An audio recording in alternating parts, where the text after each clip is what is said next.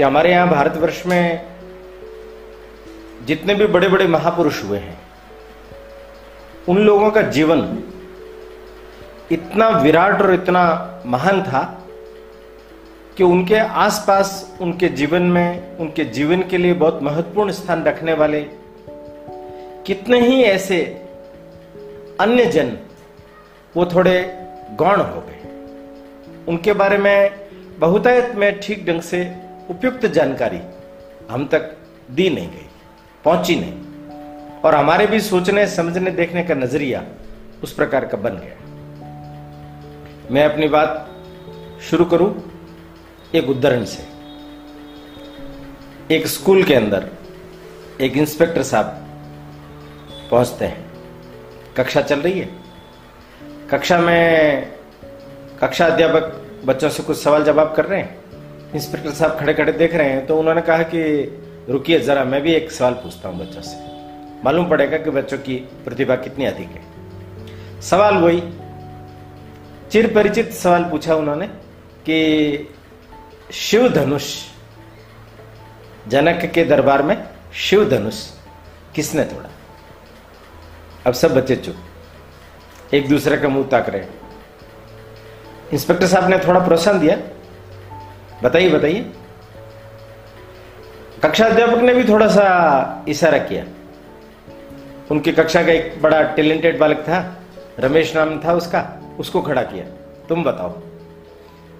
तो उसको भी मालूम था नहीं इसलिए डरते डरते उसने बोला ये जो कमलिया है इसने तोड़ दिया होगा। ये हमारे स्कूल के अंदर सब तोड़ता रहता है टेबलेन कुर्सियाँ। इंस्पेक्टर साहब एकदम भौचक्के रह गए। कक्षा अध्यापक की तरफ़ देख करके कहने लगे, क्या सिखाते हो बच्चों को? उनका साहब, निश्चित रूप से इसने तोड़ा होगा, ये बदमाश लड़का है। हमारे स्कूल का सबसे खराब लड़का यही है। इसने ही ये सब कुछ किया होगा। वो उसकी तरफ़ भी देखने लगे कि कक्षा अध्यापक की भी यही हालत है। प्रधान अध्यापक के सामने गए और जाकर के कहने लगे, क्या स्कूल है तुम्हारा? क्या कक्षा अध्यापक पढ़ाते हैं? क्या बच्चों को ध्यान है कि क्या हुआ? अरे, मैंने पूछा, शिव धनुष किसने तोड़ा? तो वो कह रहे कमलिया नाम का लड़का है, उसने तोड़ा। कि साहब, आप चिंता मत कीजिए। उसने तोड़ दिया तो मैं रिपेयर करवा दूँगा। ठीक करवा करके वापिस रख दूँगा। अब प्रधानाध्यापक तक की भी यही हालत है। ये कथानक आपने सुना होगा। मैंने यहाँ जानबूझ करके इसका प्रयोग किया। कि कुछ ऐसी बातें होती है कि जो पीढ़ी दर पीढ़ी हस्तांतरित होते होते होते होते नीचे तक आते आते पता नहीं क्या क्या क्या हो जाता है। कुछ पता ही नहीं चलता। अगर आपको मैं इसका एक ठीक उदाहरण देने की चेष्टा करूँ तो आपको मैं बता सकता हूँ कि वाल्मीकि रामायण, ये रामायण के बारे में सबसे प्राचीनतम ग्रंथ है।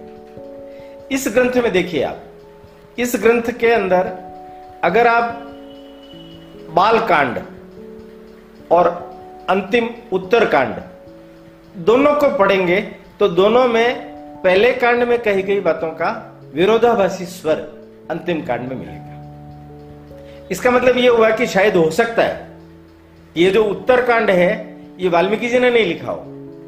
बाद के लोगों ने उसको लिख करके उसके साथ में जोड़ा हो। जो भी हो, रामायण के बारे में सबसे ऑथेंटिक अगर कोई ग्रंथ माना जाएगा तो वाल्मीकि रामायण माना जाएगा। वो संस्कृत में है।